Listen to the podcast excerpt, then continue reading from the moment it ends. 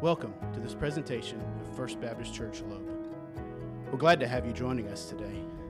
Our mission at FBC Loeb is to bring glory to God by being disciple makers. For that purpose, we present the following resource that it may be a blessing.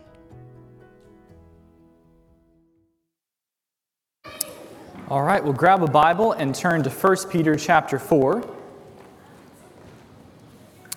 1 Peter chapter 4, and in case you use one of our Pew Bibles, you can find that on page 1016.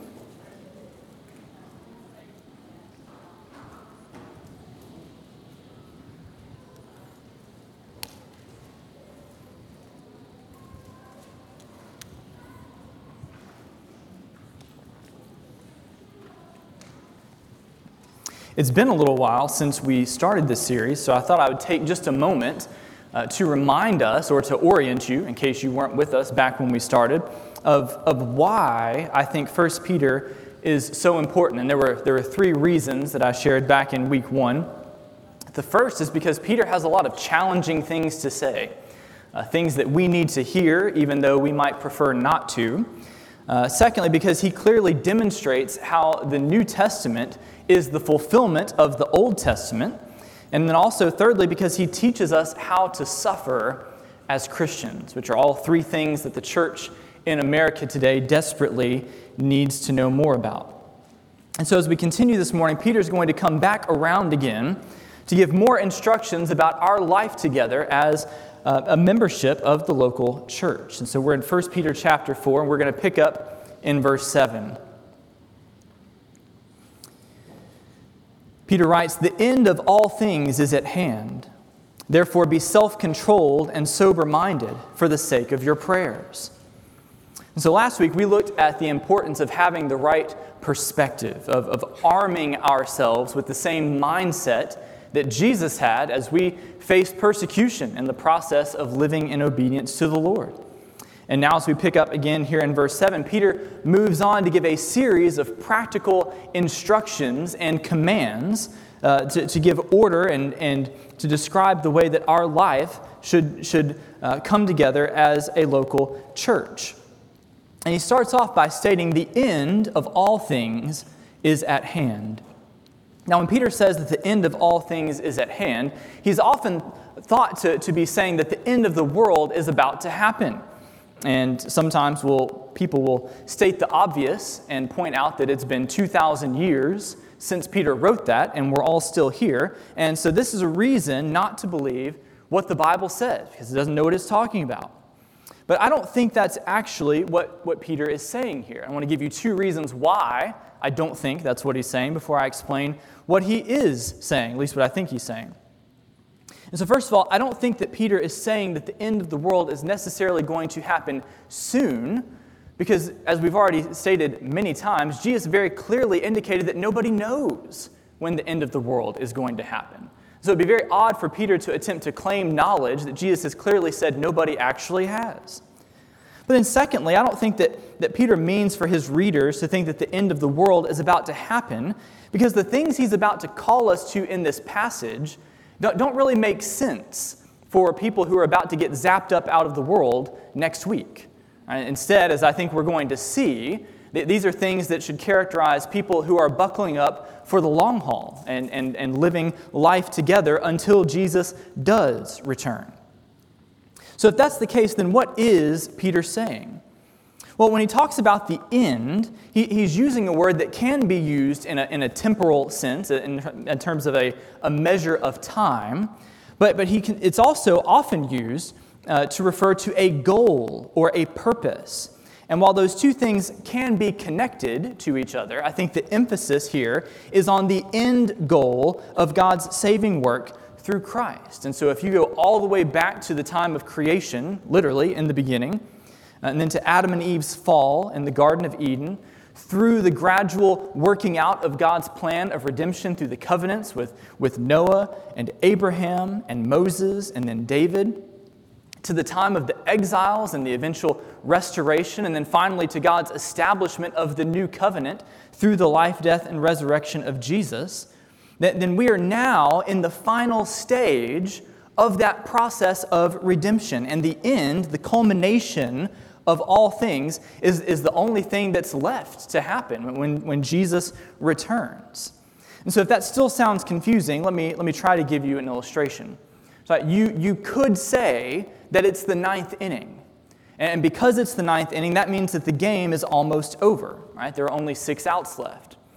But that doesn't necessarily imply that the game is going to be over soon. Right? If you've watched much baseball, then you know there are all kinds of different factors that can cause any given inning to be stretched out into a very long period of time. Right? Hits, walks, pitching changes, reviewing a play, calling time, arguing with the umpire, fans running on the field, rain delay, all of these things and, and more can make an inning drag out, all while the game is technically almost over. Or you might have reached the last chapter of a book, and so you could say that the end is near. But as it happens, the last chapter might end up being the longest chapter in the entire book, so that it actually takes more time to get through that than any of the other chapters. All right, so we're talking about chronological time versus sequence of events. And obviously, those two things are almost always going to be related, but they're not the same thing. And in a similar way, we are at a point in salvation history where, where God has made salvation from our sin possible by trusting in Jesus and what he has done to save us.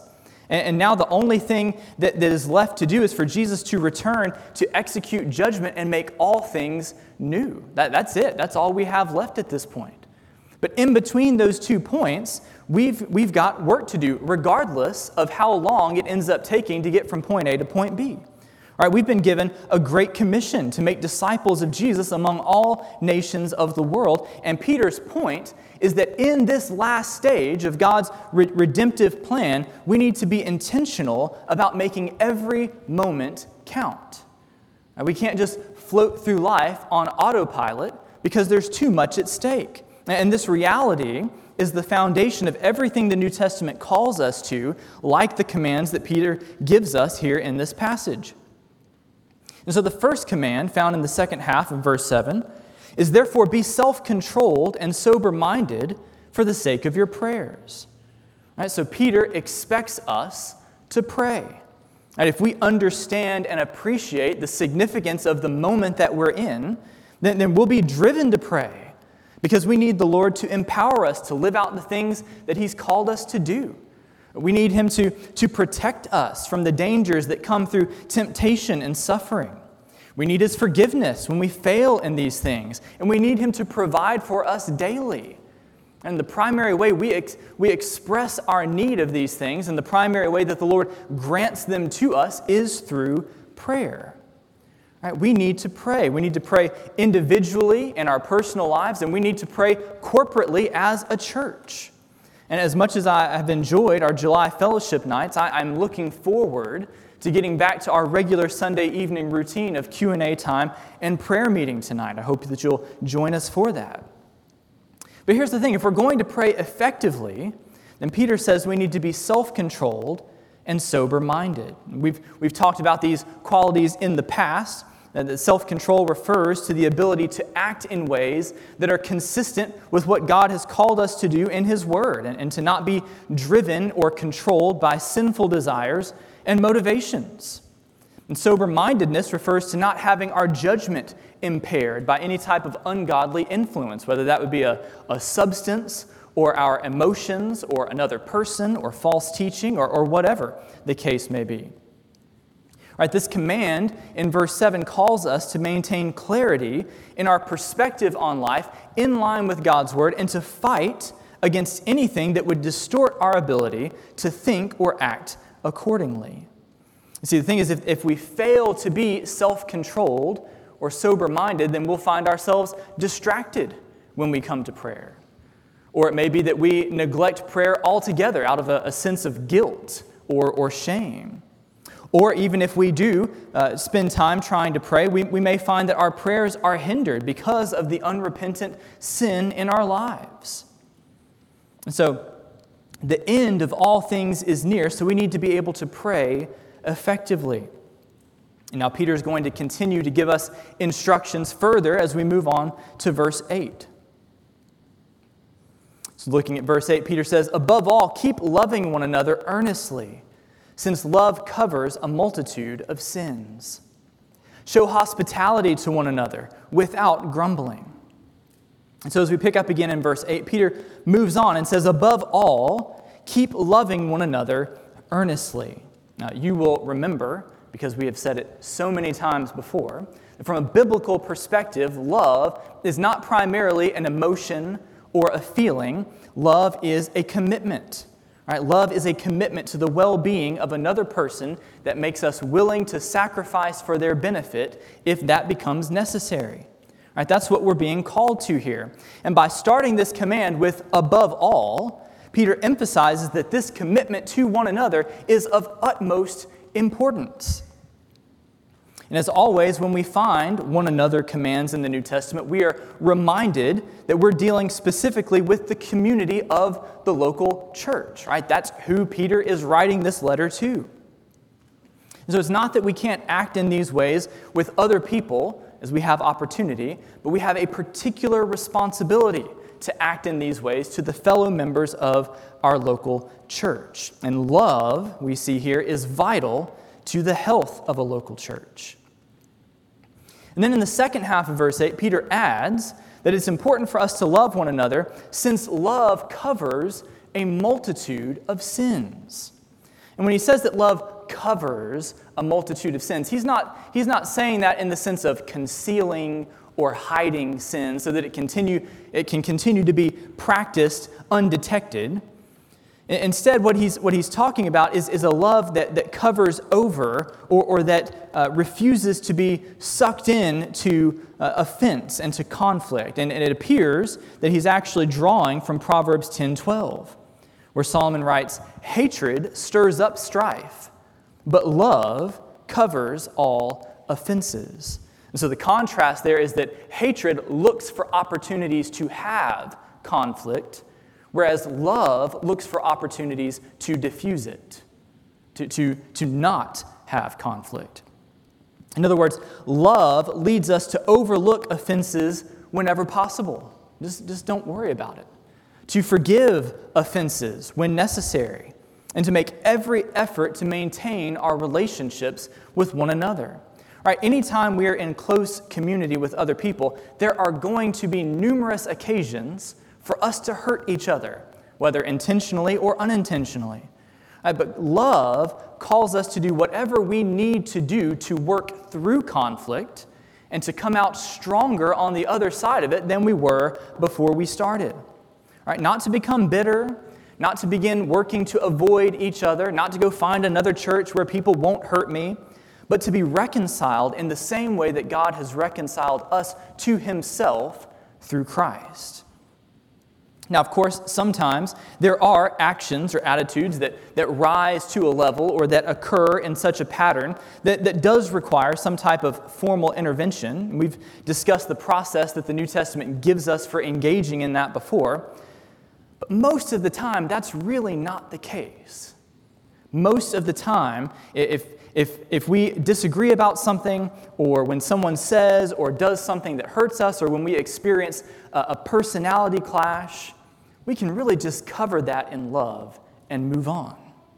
Right? Love calls us to have this commitment that I'm not going to allow this to disrupt our fellowship.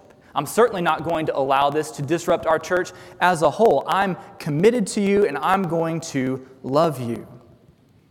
And then in verse 9, Peter adds an additional command when he says, Show hospitality to one another without grumbling.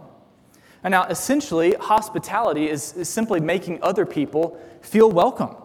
It's, it's opening up and sharing your time and resources to bless others. And as I was thinking about it this week, I, I came to the conclusion that we are really good about showing hospitality in emergency situations. Right? When there's been a, a, disaster or, or a tragedy of some kind, then, then we pull out all the stops. We set up a meal train, and you can come take a hot shower at my house. Whatever it is that you need, we've got you. Right? But, but uh, the, the tone of Peter's words here, however well we respond in those situations, it, it indicates that hospitality should be a regular rhythm in the life of the church that's not just reserved for emergency situations. I think that the assumption that Peter has behind this call to hospitality is that our church is not supposed to be simply a, a large group of random people who all end up at the same place at the same time once a week for, for some kind of religious ceremony. Right? We are very much a spiritual family. Right? The, the church should be where the majority, not all, but the majority of our deepest relationships are found. And that should be expressed through practicing hospitality, through doing life together. And there are all kinds of different ways that you can do this. Right, we can have people over to our homes for a meal. Right, that's a very natural form of, of hospitality because I have to eat anyway, and you have to eat anyway. So, how about you come over and we can eat at the same time together and we can refresh and encourage each other through fellowship?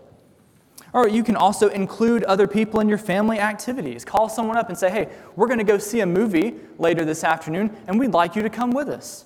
Or, or we're going to be playing board games and having snacks later on today. Why not come hang out with us? Again, opening your life up and making others feel welcome and included. There are all kinds of ways that we can do that. Now, when Peter calls us to do this without grumbling, oh, that's the catch we have to recognize that there could be a temptation to, to extend hospitality somewhat begrudgingly. Right? The reality is that hospitality may require a little bit of extra effort. It may impose on our schedule. It may require a bit of extra money. It may expose us occasionally to awkward moments. Uh, there, there are any number of ways that this could be costly on some level, and in our natural self centeredness, we may find that to be burdensome. We don't like that. We, we push against that. All right, but Peter is calling us here to be intentional about thinking of how we can be a blessing to the other members of our church through hospitality. And so, as we think through you know, practicalities, I want to throw out some semi random thoughts just to help you get a handle on what we're talking about. Because I think that undefined expectations hinder progress and growth because it just seems overwhelming. I'm not exactly sure what to do here. So, so first of all, recognize that hospitality is not something that has to happen every single day or, or even every single week for that matter. Right? A great way to start would just be to look to plan one occasion per month where you can involve another family or another individual from our church. Right? Start small go from there. Secondly, Understand that hospitality doesn't have to be expensive or fancy. Right, you can get some frozen pizzas at Walmart and make some Kool Aid. Right, if you've got kids at home, understand nobody actually believes that your house looks perfectly tidy and clean all the time anyway. So don't worry about that. Right, don't, don't allow that to stop you. Uh, of course, we today have an advantage that Peter's original readers didn't have, and that we have a church building that we can use. You can exercise hospitality by using the building and simply being the person to organize and initiate it.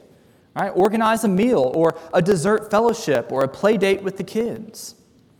And then, third, keep in mind that sometimes hospitality means inviting people to come to us, and at other times it may require us to go to other people.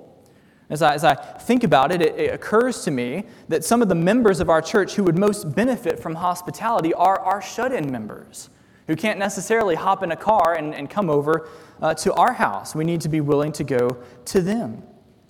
All right, so hospitality might look like uh, packing a picnic lunch and going to visit them for a while. Right, whatever it looks like, the regular practice of hospitality is important for the health and the life of the church.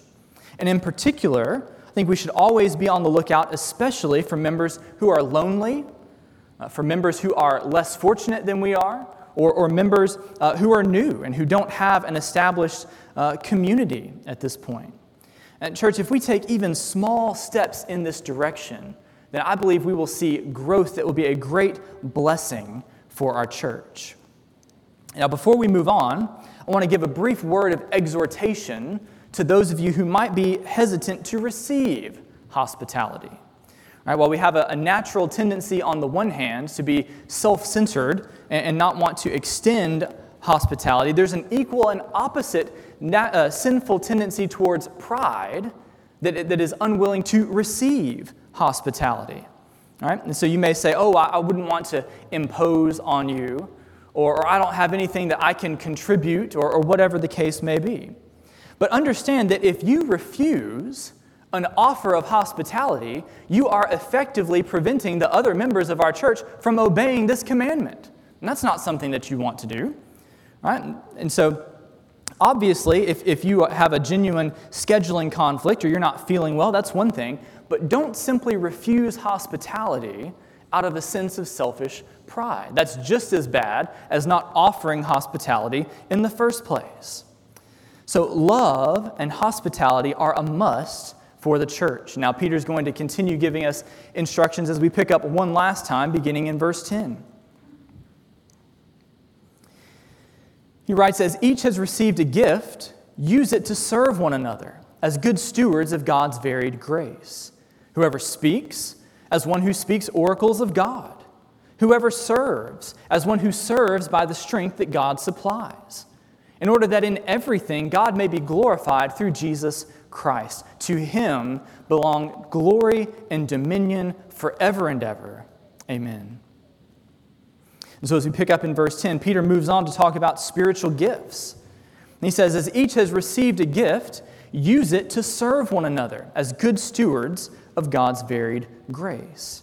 And that phrase, God's varied grace, here reminds us that God has, has chosen to gift us in different ways.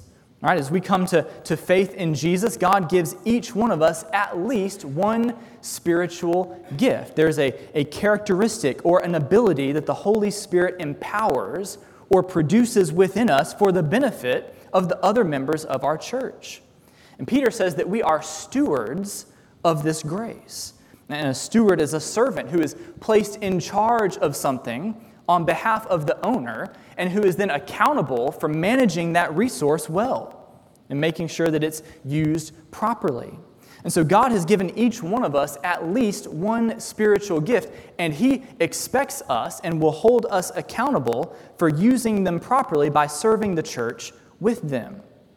Now, this is one of the reasons why we expect our members to attend our services regularly. And that's because if you are consistently absent, then you can't serve the other members of our church, and the other members of our church can't serve you. And we need each other.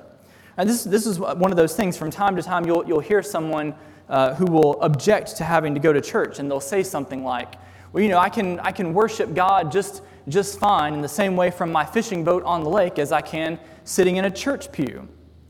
And in, and in one sense, I can't argue that. Right? You can worship God while sitting in your fishing boat on the lake. But I will tell you this you can't worship God in the way He has, has explicitly said He desires to be worshiped while sitting in your fishing boat. Because worship is not ultimately about you, it's about the church as a whole. God has, has, has given us each other, and we need each other. Right? He is, if you're a believer, God has given you a gift that other people need. And He has given other people gifts that you need, whether you want to admit it or not, whether you realize it or not. God has established His church.